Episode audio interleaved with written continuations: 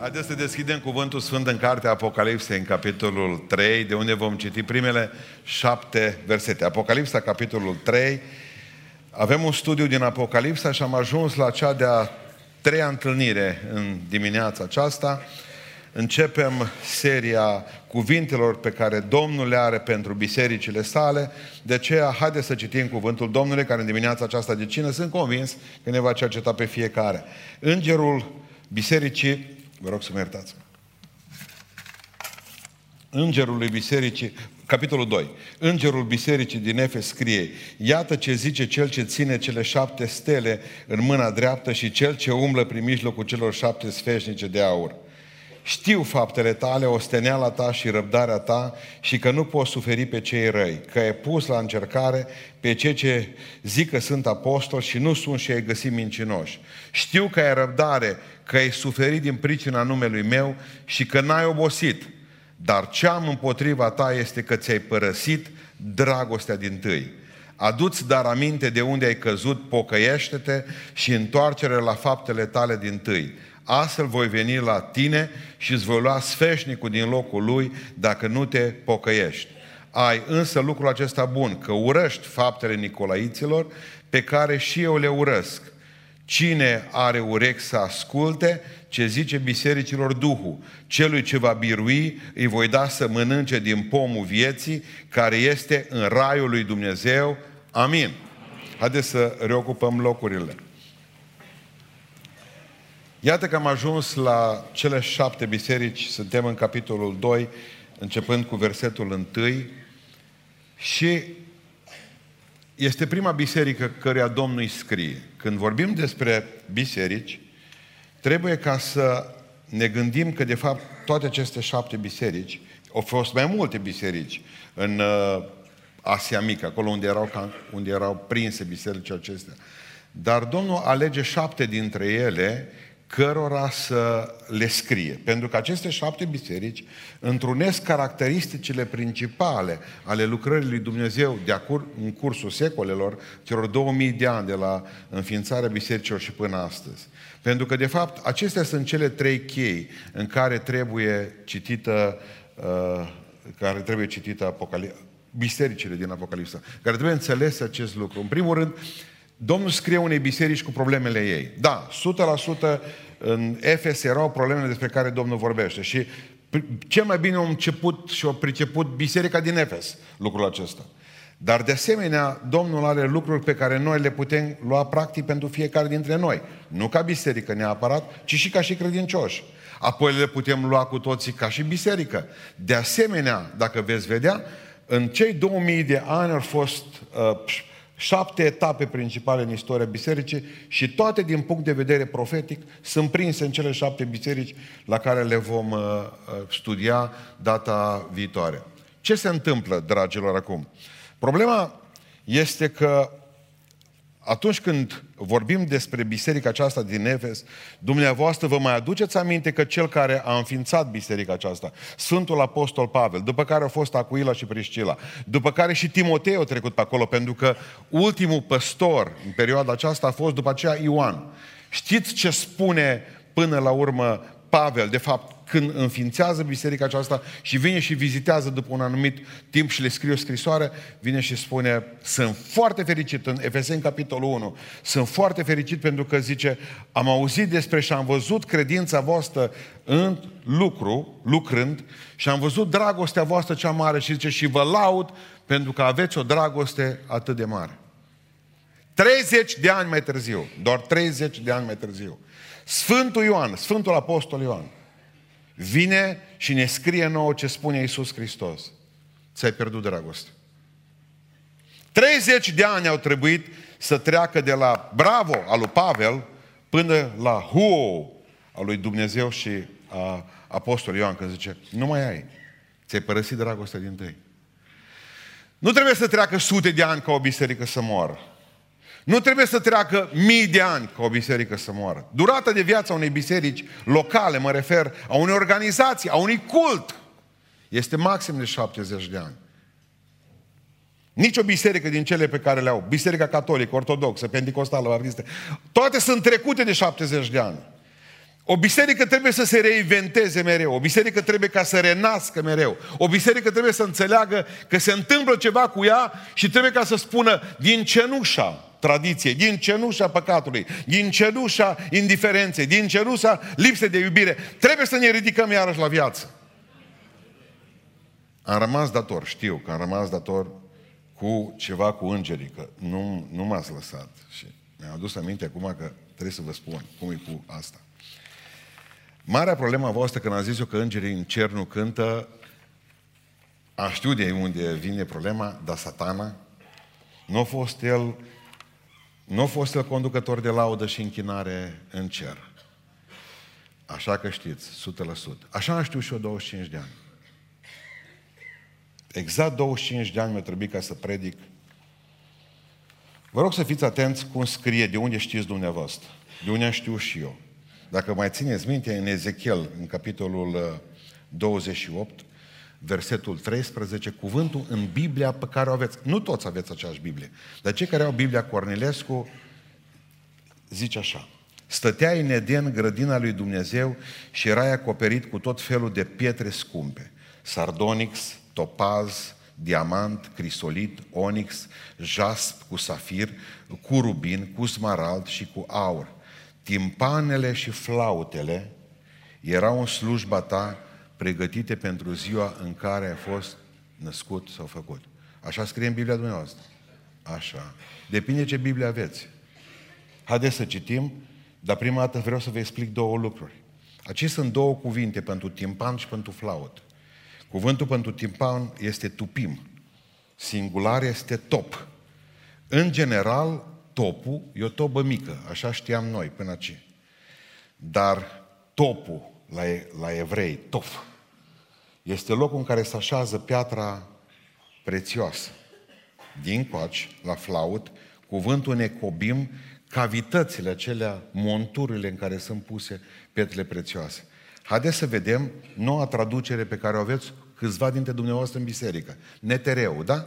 Noua traducere română, ajustată din punct de vedere literar. Haideți să vedem cum e trecut asta. Să vedem că un singur verset, noi dintr-un singur verset, că flautele și alăutele, dar și, uh, uh, și timpanele și flautele erau puse exact după pietre prețioase. Nici nu înțelegeam cum o sărit Dumnezeu să ne explice lucrul ăsta. După ce înșir o grămadă de pietre prețioase, întotdeauna trece la flaute și la... Vedem netereu, da?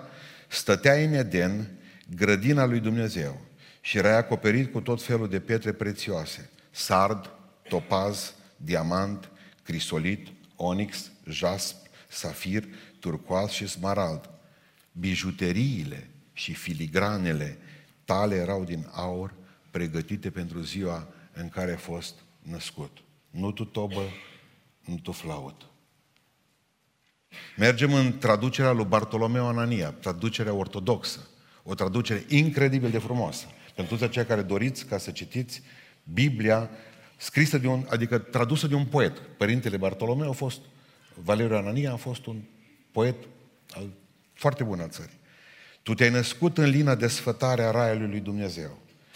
Ți-ai pus pe tine toată nestemata de sardiu, de topaz, de smarald și de rabin și de safir, de iaspis, de aur și argint, de opal, de agată, de ametist, de hrisolit, beril și cris. Din ziua în care ai fost zidit, cu aur ți-ai umplut în tine cămările și jidnițile tale. Pare ideea de cămară și de jidniță. Nu, citim traducerea lumii noi, o altă traducere. Puteți să găsiți, dacă aveți în engleză, NIV-ul, New International Version, da? Zice așa, era în Eden, grădina lui Dumnezeu, era împodobit cu toate pietrele prețioase, rubin, topaz, jas, criselit și smarald, iar monturile lor, monturile lor, ale în care îi prinse, erau din aur ele au fost pregătite pentru ziua creării tale. Tot poporul, 25 de ani, am știut cu toții că... Și n-am mai avut alt verset, în afară de asta. Tot poporul a știut că satana a condus trupa de laudă și închinare în cer. În primul rând am spus că îngerii nu cântă. Numai voi cântați, pentru că ea cântarea n-a fost inventată de Dumnezeu și lăsată decât pentru oamenii răscumpărați. Cine nu cântă are probleme cu răscumpărarea. Probabil că vom cânta, 100% că vom cânta că vom fi în cer. Îngerii sunt războinicii lui Dumnezeu, îngerii sunt mesagerii lui Dumnezeu, îngerii sunt oamenii care vin să spună tuturor oamenilor să, se, să, să, să meargă și să vestească Evanghelia. Celor răscumpărați sunt duhuri slujitoare pentru noi. Satana a fost unul dintre herovimii cerului și a plecat pentru că vrut să se așeze pe scaunul lui Dumnezeu. Asta știm 100%. Deci de aceea când uh, trebuie să fim atenți și la traducerile celelalte ale Bibliei, pentru că se pot transforma greșeli. Eu 25 de ani asta am predicat. Că nu m-am uitat. Eu chiar am crezut ce-au zis bătrânii noștri. Dacă o zis asta, zic și eu. Bine, mergem mai departe. Haideți să ne uităm la biserica aceasta, că aici sunt câteva lucruri frumoase. Uh, o fost cineva vreodată în zona aceea, la biserica din Efes. Haideți să vedem dacă avem pe cineva. Care a vizitat bisericile, cele șapte biserici din Turcia. Ridicați mâna sus. Haideți, haideți, haideți. Doi, trei. Uh, câți ați fost la Ierusalim? Să vizitați Țara Sfântă. Șapte, opt, nouă, ceva mai mulți.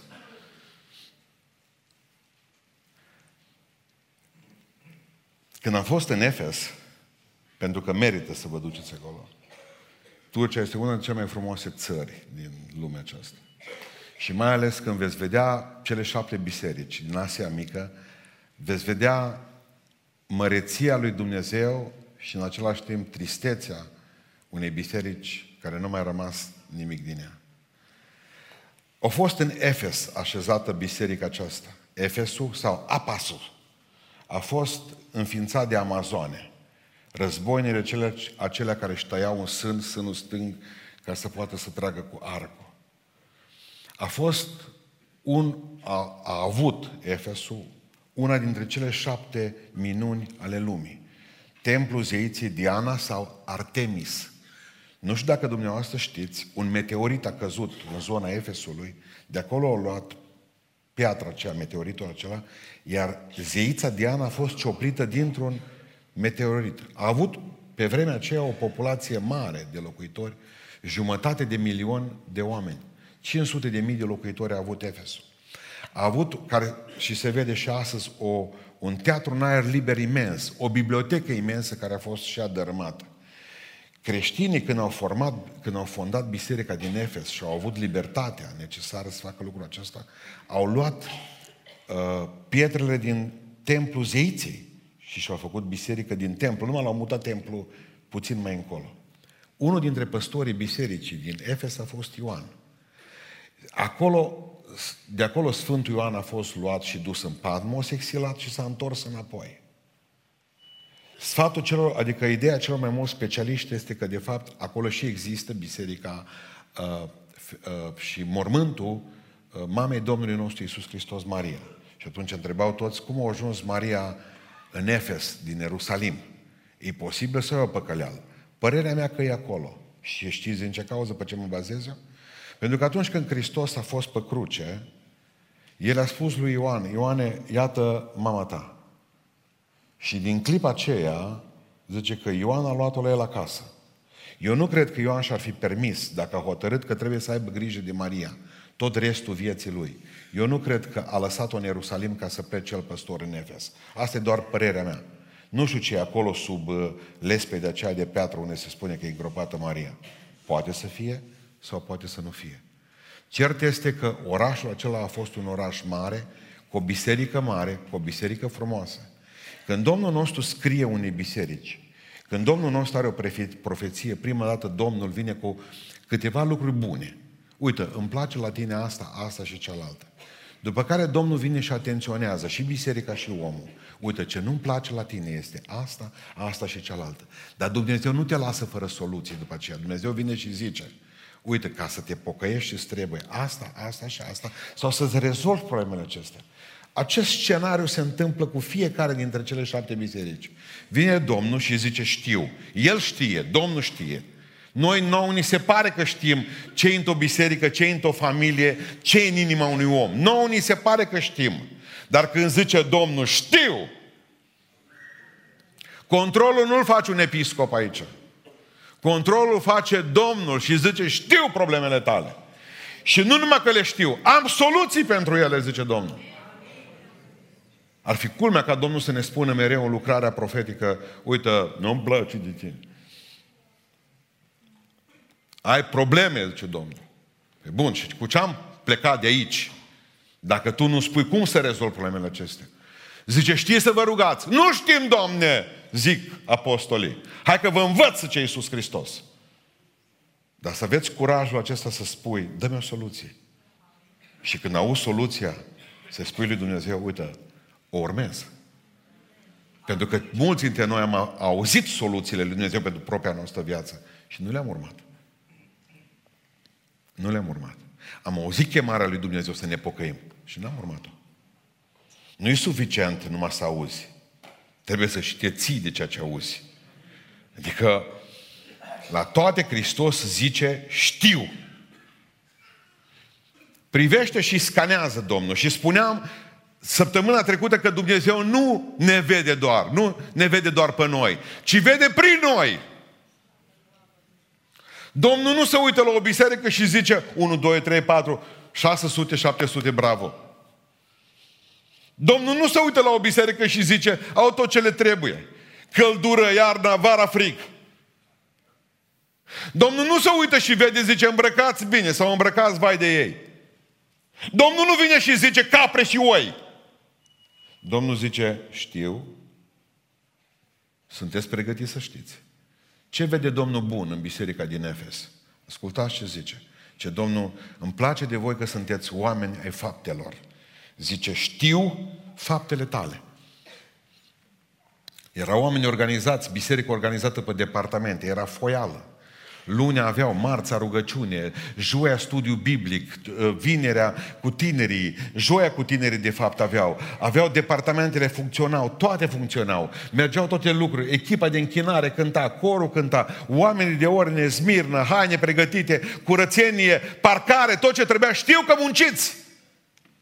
Știu că vă duceți și predicați Evanghelia, știu că vorbiți oamenilor despre mine, știu că vi dragă lucrarea mea, știu că vă lăsați pe voi, știu că vă dați banii, știu ostenelele voastre, știu.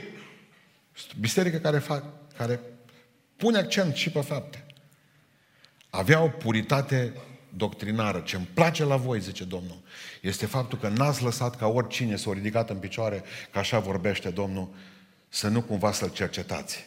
Ci v-ați gândit oare de la Dumnezeu e lucrul acesta. Hai să cercetăm în Biblie, să vedem. Știu că ai pus la încercare pe proroci. Știu că ai sunat atunci când a fost și l-ai întrebat ce mărturie are omul ăsta în casa lui și în biserica lui. Știu că n-ai fost omul care ai crezut, n-ai fost credul. Știu că atunci când te-ai uitat la, la oameni, ai zis, Dumnezeu te-ai gândit, nu vreau ca cineva de aici să plece și noi să credem că e omul lui Dumnezeu și să nu fie. Dar nu vrem nici ca să plece de aici și să spunem că nu e omul lui Dumnezeu și să fie. A trebuit să fim, zice Domnul în biserică, și îmi place de voi, că ați fost cum a trebuit. Ați fost și oi și ați avut și dulăi de pază. Îmi place, zice Domnul ăsta. Îmi place că la voi nu oricine și-o permis ca să zică așa vorbește Domnul. O trebuie să gândească bine, de două ori. Știu, zice Domnul, că ați fost rezistenți în încercări. Și și apare aici, dacă vă uitați, de două ori apare cuvântul răbdare. De două ori într-un verset și jumătate. Știu, zice Domnul, că ați fost răbdători în necaz. Că a venit un val peste voi și ați rămas în picioare. A mai venit un val peste voi, a dat cu voi jos, de iară v-ați ridicat în picioare și a venit al treilea val peste voi și iar ați rămas în picioare și le-ați răbdat și n-ați numărat valurile care au venit peste voi. N-ați numărat focul care a venit peste voi. Pentru că a știut că nu se poate intra fără încercări în împărăția lui Dumnezeu. Știu, zice Domnul, că ați avut răbdare. Am vrea să se împlinească toate în viața noastră într-o săptămână. Nu. Să aveți răbdare. Să te rogi pentru un copil 10 ani. Să aveți răbdare. Și cu cât un dar mai important, cu atâta să lasă mai greu de cucerit. Mai greu de dat. Știu, zice, că ați fost disciplinați. Știu că ați urât faptele Nicolaiților. Observați ce frumos zice Biblia. Voi n-ați urât Nicolaiții. Voi ați urât faptele lor. Niciodată să nu urâți oamenii, ci faptele lor rele atunci când le fac. Oamenii nu trebuie urâți. Știu că voi urâți faptele Nicolaiților, dar cine sunt Nicolaiții acestea? Foarte mulți oameni au fost duși în eroare de cuvântul Nic- Nicolaitan și au zis că sunt urmașii diaconului Nicolae. Și zice că urmașii diaconului Nicolae, care s-au stricat și am aruncat blam, numai eu am ascultat o grămadă de predici, blamat uh, diaconul Nicolae. Cum că din, din el o născut o sectă care a spus, domnule, nu contează cum trăim cu trupul, contează ca Duhul să ne fie conectat spre Dumnezeu. Un fel de rasputin nou. O sectă gnostică venită din diaconul Nicolae. Frați și surori, nu avem dovezi biblice cum că diaconul Nicolae ar fi făcut treaba asta. Mai repede spun cercetătorii Bibliei, aici este o transliterare a cuvântului Nico, care înseamnă a rupe, a diviza, și Laos, care înseamnă, de acolo vine cuvântul laic, a rupe mulțimea. Nicolaitan, Nicolaitan înseamnă a dezbina frații. Două dezbinări, spun teologii, ar putea să fie valabile aici. Una, dezbinăm poporul, unii cu unii, unii cu alții, sau dezbinăm poporul în popi și laici. Nico Laitan. Nico Laitan. Adică, domnule, nu vă mai atingeți de noi. Punem ceva între voi, un altar, punem mese, punem scaune, voi de o parte și noi de alta, voi pe coridor și noi înăuntru. Urăsc dezbinarea aceasta, parcă sună mai bine. Urăsc rupturile acestea, ortodoxi, catolici, pentecostali, pentecostali de sâmbătă, pentecostali de duminica, u, pentecostali îmbrăcați în negru, urăsc despărțirea aceasta între baptiști și adventiști, urăsc faptele voastre. Urăsc asta. Și îmi place că urâți faptele lui oamenilor, zice Iisus Hristos. Dar totuși am ceva probleme cu voi. Și scanează. Ce vede rău? Pentru că în momentul în care în versetul 4 începe Hristos cu dar. Mă gândesc cum o citit ăștia scrisoare de la Hristos. Eu umblu, zice Domnul, printre sfeșnice. Eu umblu printre bisericile mele. Eu le cercetez. Când au scris despre biserică, au început să citească, știu faptele tale, osteneala ta, știu răbdarea ta, știu dragostea pentru lucrare, știu că faptul că ai pus la încercare pe proroci, știu că ai urât faptele Nicoleț, cum și eu le-am urât, știu că ai iubit ce, ce, ce iubesc eu, știu că ai urât ce urăsc eu, zice Domnul, știu că suntem din punctul acesta de vedere împreună. S-a bucurat. Și într-o dată duș rece, dar, dar, Ți-ai părăsit, nu pierdut. Asta mă doare cel mai tare. Dragostea din tâi. Spus-o Adrian Țapoș de o grămadă de ori că poliomelita te paralizează în 24 de ore și scleroza în 20 de ani, dar efectul e același. Nu a fost poliomelită să paralizeze rapid. Dar tot mai încetut ai început să ai mișcările. Încet. Și pe la un moment dat nu te mai putut ridica din pat, din pat ai fost pus pe un scaun și, într-adevăr, nu te mai putut mișca. Dragostea, zice Domnul, pentru noi, nu-i sentiment, ci decizie. Așa am simțit o cercetare. Dacă te căsătorești după ce simți, ai părăsit prima dragoste. Cum a fost prima dragoste? Exclusivă. În momentul în care te-ai îndrăgostit,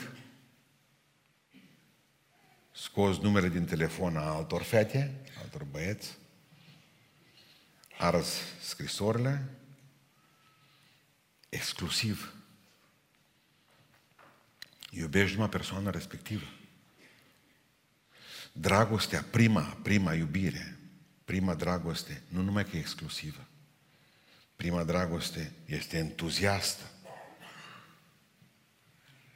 Adică, cum ați vedea întreb pe pruncul tău, unde să duci? A? Mă duc să mă întâlnesc, zice, cu prieteni. Te sună, nu vrei să ne vedem. Da, păi ne-am mai văzut, am o luni. Prima dragoste, așa au fost. Nu știai cum să-l aduci de acasă. Își punea telefonul pe mod avion. Unde-i? La ce oră? Când auzea bucurie, explozie, dragoste, prima dragoste este exclusivă și este, este entuziastă. Prima dragoste întotdeauna e cu gândul la viitor. Ne căsătorim și ne facem casă. Dacă nu avem bani suficienți, doar o șură mică. Dacă se bagă mamăta, un coteț. Are planuri. Dragostea, prima iubire, are planuri de viitor.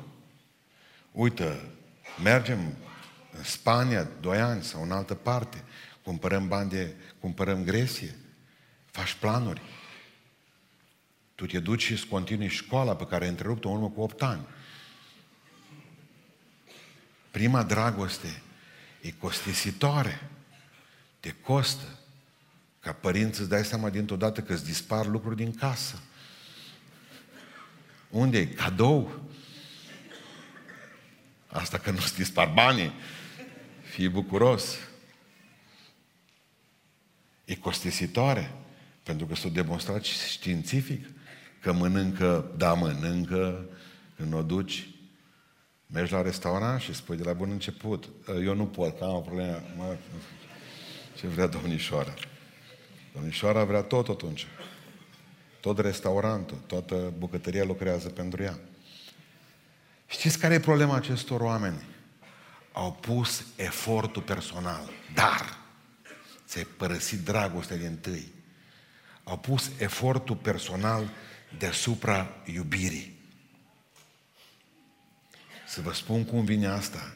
În Corinteni 13, 1 Corinteni 13, poți, zice, să îți dai trupul să fie ars. Poți să faci biserici, poți să te duci misionar, poți să-ți dai toți banii,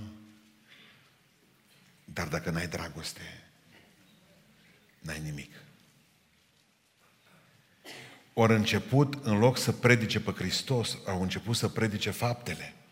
Noi am făcut, noi am dres, am umblat, am ajutat săracii, am construit, am făcut. Nu există mai mare durere decât să nu uitați ordinea celor două surori. Maria și Marta sunt două surori. Rău e când devenim Marta și Maria. Pentru că prima dată trebuie dragostea pentru Hristos și apoi lucrarea pentru El. Prima dată trebuie să fii Maria ca să poți să fii Marta. Pentru că s-ar putea să nu mai ajungi niciodată să devii Maria, de obosită ce ești, Marto. De obosită ce ești.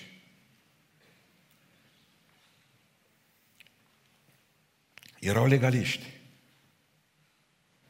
Spunea ghidul nostru când a fost în Efes că a fost una culmea dintre cele mai legaliste biserici din Asia. Oameni cu centimetru, fustă, batic, tot ce trebuia. Bună-i, bună câteodată legalismul. Dar marea problema legalismului știți care este? Devine legalismul ca un fel de doctrină, cu doctrină din asta ca o săgeată. Dar rece ca gheață. Adică un cap plin de cunoștințe și o inimă de piatră. În momentul în care așezi legile, dacă nu folosești dragostea, dacă nu mai știi să încorzi arcul și să tragi fără milă, fără iubire, te-ai pierdut ca biserică. Ei au cunoscut, ori știu ce trebuie să facă, dar nu se mai iubeau. Nu mai iubeau nimic din toate aceste lucruri. Erau mulțumiți de sine. Erau, deveniseră și mulțumirea de sine e un păcat. În momentul în care ești mulțumit de câtă pocăință ai, de câtă dragoste ai, de câtă lucrare faci, în momentul în care ești mulțumit de cât ceri în tine, e o problemă. Fii nemulțumit spiritual. Mulțumește-te doar material cu ceea ce ai, dar spiritual fii nemulțumit. Păcatul. Păcatul până la urmă ne face să ne părăsim dragostea. Pentru că din pricina înmulțirii fără de legii, Dragostea, dragostea celor mai mulți. Iată ce face păcatul cu noi. Ne fură iubirea din inimă.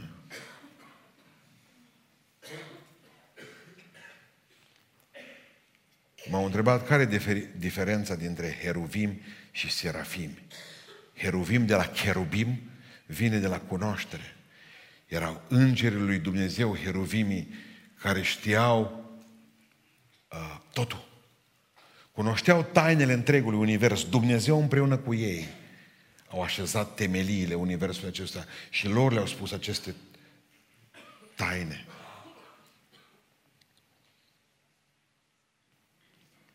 Heruvimii cunoșteau totul. Serafimii. Serafim, seraf înseamnă dragoste arzătoare, ca focul. Dacă satana ar fi fost serafim, probabil că n-ar fi căzut. Dar a fost heruvim. Știa totul, fără să iubească nimic. Dacă ar fi să aleg între fi serafim și heruvim, aș prefera să am o dragoste arzătoare. Și dacă nu cunosc nimic. Că nu e mai mare necaz decât să fii un heruvim fără să fii serafim. M-au întrebat frații, acum n-au înțeles că le-am spus că nu există Sfinții Arhanghel, Mihail și Gavril. Nu că nu există Gavril, am zis că Gavril nu e Arhanghel, mă nu ascultați voi. Că a venit o soră și a zis că nu e adevărat, că ei au citit că există și Gavril. Da, n-am zis că nu există. Am zis că nu scrie în Biblie că Arhanghel, asta e altă treabă, mă. Și atunci ce facem? I-am spus, sărbătorești numai jumătate de zi. La Sfinții Mihail și Gavril sărbătorești numai pe Mihail până la amiază, pe aia lucri, bași hainele mașină. No, bun, înțeles și ne-am rămas în păcați. mai bine să nu știi atâtea, dar să iubești mai mult. Bine ar fi să fiți și Hera, și Heruvim, și Serafim.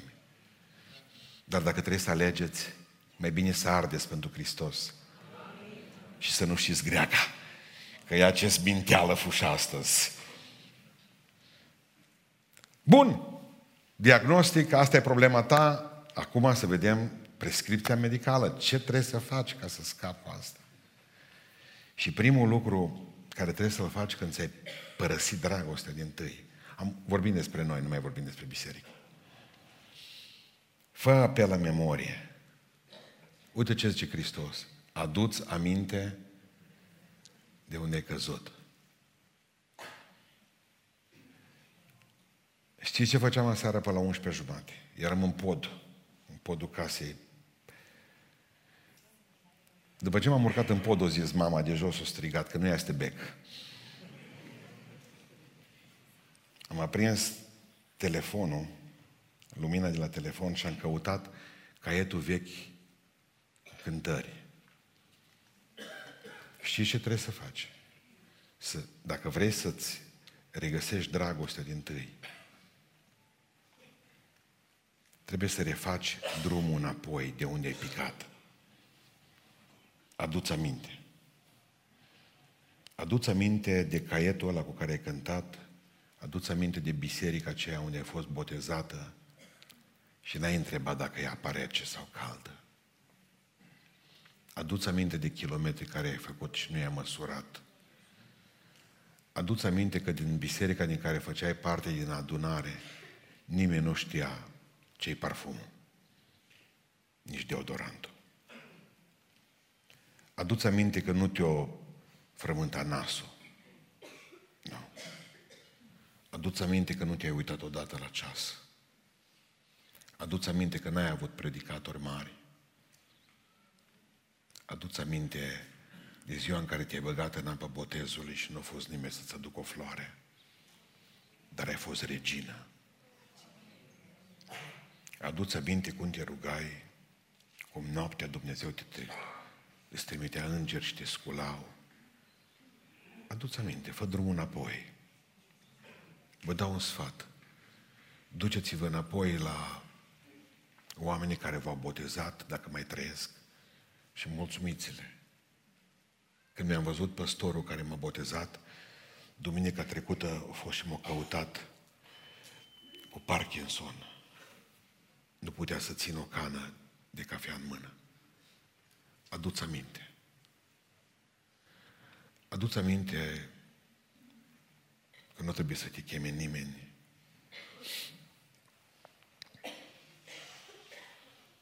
La rugăciune.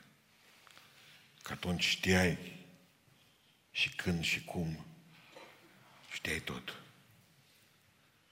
Aduți aminte, ia-ți caietul ăla de cântări scris cu mâna, în care aveai poze cu trandafiri. Privește tabloul ăla pe care l aveați în casă, în care scria cât despre mine, eu și casa mea voi sluji Domnului. Aduți aminte de Biblia aia pe care o aveai, cu coperțile rupte și era toată măzgălită, pentru că găseai tot timpul alt verset. Refă drumul ăla. Hai înapoi. Aduți aminte. Aduți aminte când te-ai predat, când ai mers în față și-a cântat Ovidiu Liteanu. Aduți aminte. Aduți aminte că nu te-a interesat atunci că era centrul orașului. Nu te rușinai de nimeni. Aduți aminte că de atâtea ori când ai venit la biserică, ți-ai dat toți banii și nu e numărat odată. Aduți aminte. Când luai pe bicicletă doi copii și veneai cu ei prin frig și îi duceai la casa Domnului. Aduți aminte. Aduți aminte că poate a fost primăvară. Apropo, hai să cântăm, hai, haideți, uh, Otilia, Adriana, să cântăm o zi. Hai să cântăm o zi. Era o zi de dalbă primăvară. Mi-a rugat să pregătească cântarea, dar mai țineți minte cântarea aceea, cum a fost, până ne mai trage în sufletul și o să vedeți ce frumoasă e cântarea aia. Dar aduți aminte că poate te boteza iarna, dar cine s-a botezat? Că cine s-a botezat primăvara? Ridicați mâna sus. Cine s-a botezat primăvara? Nu, no, la voi se potrivește cântarea. Adu- aduceți-vă aminte. Aduți aminte. Era o zi de dalbă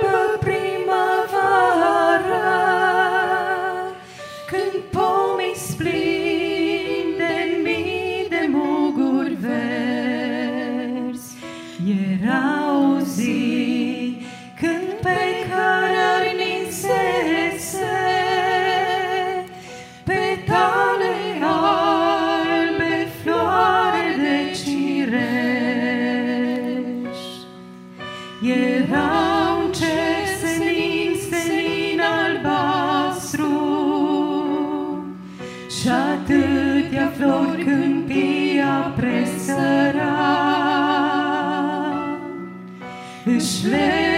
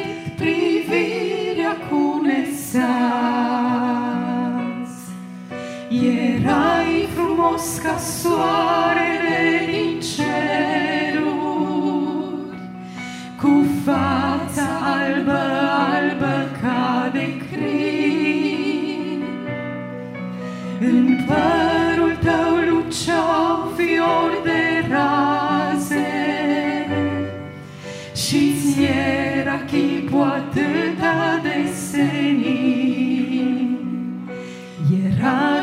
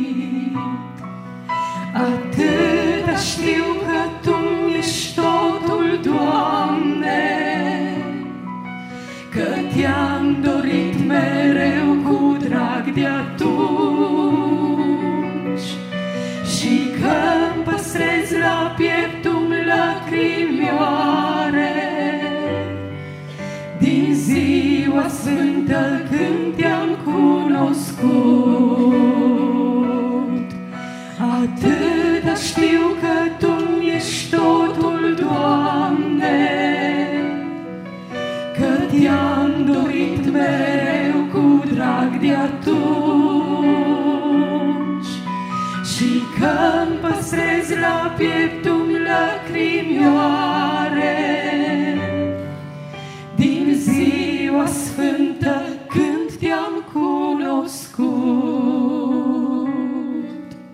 Amin.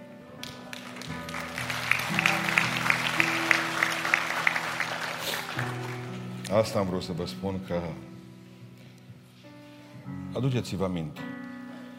Cu asta începe pocăința. Duceți-vă înainte, aminte, face, refaceți drumul. Refaceți drumul în spate. 20 de ani, 10, 15, 35, 40. Pocăiți-vă. Pentru că a doua recomandare a lui Hristos pentru biserică. Aduți aminte de unde ai căzut și pocăiește-te. Noi tot timpul așteptăm să se pocăiască ei din lume. Dar pocăința nu e numai pentru ei.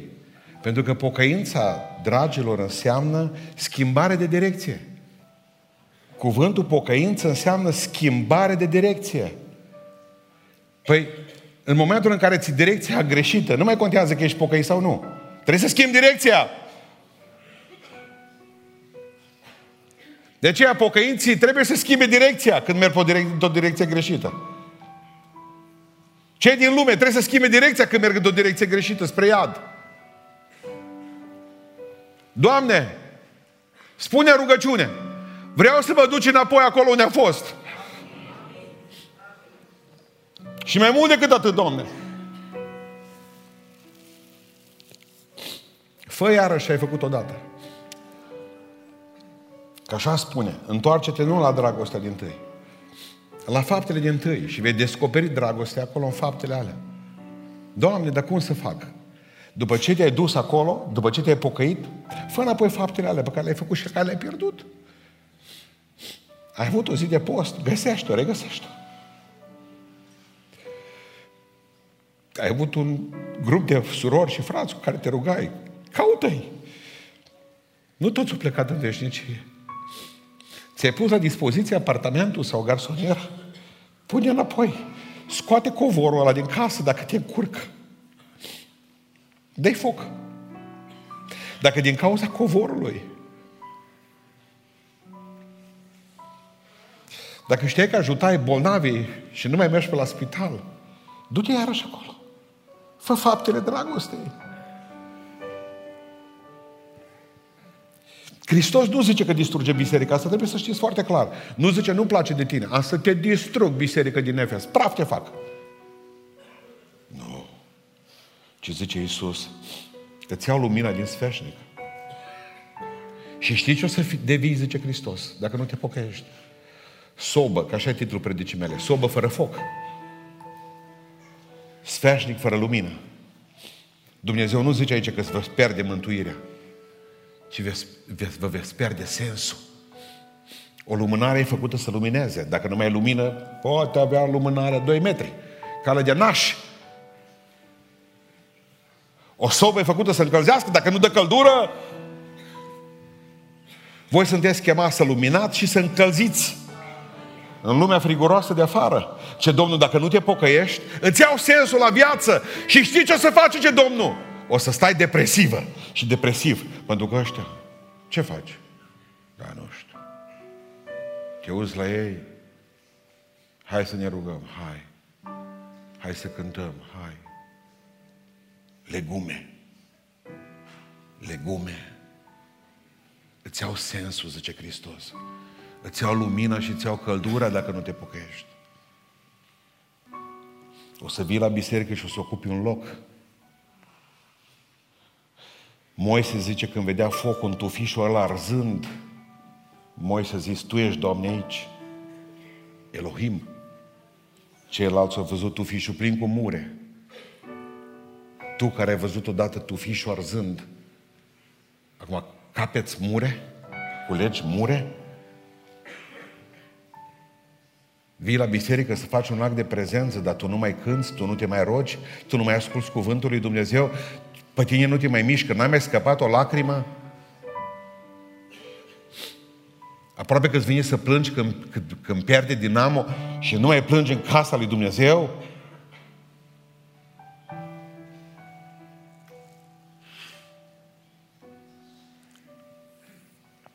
În urmă cu vreo două săptămâni de zile, o arăta la televizor la TVR2. Un, uh, i-am uitat numele și m-am chinuit și aseară să-mi aduc aminte de el. Un reportaj cu un uh, 101 ani, profesor. Cum zice, asta aveți 100 și un an? Vă văd așa și încă mai aveți chef să trăiți. Care e succesul, spunea acelui profesor, ieși la pensie de, spre disperarea lui Dragnea, mănâncă pensie de 40 de ani și nu știu cât. Zice el, secretul să trăiești 100 și ceva de ani e să fii moderat în toate. Zice, numai pe Hristos să-L iubești din toată inima, cu toată puterea, cu toată dragostea ta. Deci știau ce zice bătrânul, moderat în toate, și la mâncare, și la tot, tot, tot ce faci, la muncă, la toate celelalte lucruri, și la odihnă moderat. Numai cu Hristos să nu fiți moderați. Toată dragostea, toată iubirea, moderat în toate. Și zice Domnul, dacă te vei pocăi, îți dau să mănânci din pomul vieții. Pe Adam și pe Eva nu i-am lăsat. Că au mâncat din pomul cunoștinței binelui și răului. Când să mănânce din pomul vieții, am pus heruvimul. Și zice cuvântul lui Dumnezeu, ție am să-ți dau să mănânci din pomul vieții și nu vei muri. Pentru cei care vă duceți în Milano, veți vedea într-una dintre catedralele din centru un desen cu Toma d'Aquina în fața lui Dumnezeu și zice la un moment dat Dumnezeu către el acolo, zice, ai scris despre mine, Toma, cu ce vrei să te răsplătesc? Și el zice, nimic în afară de tine, Doamne nimic în afară de tine. Deci, aduți aminte, pocăiește-te și fă înapoi faptele care le-ai făcut. Zicea cineva, bun, faptele care le-am făcut, am mers pe jos acum, acum am mașină. 12 km până la biserică, am mers pe jos și am o mașină. Vino tot pe jos. Vino tot pe jos, că îți garantez că e bine și pentru sănătatea spirituală, și pentru cea trupească. Ia-ți o pereche de teneș. Acum avem probleme, 2 km, nu mai suntem în stare să venim. Și avem mașini. Fiecare din casă câte mașini. Aduceți-vă aminte. Pocăiți-vă. Și faceți faptele pe care le-ați făcut. Dacă vreți să vă rămână sfeșnicul. Luminat. Sfeșnicul luminat.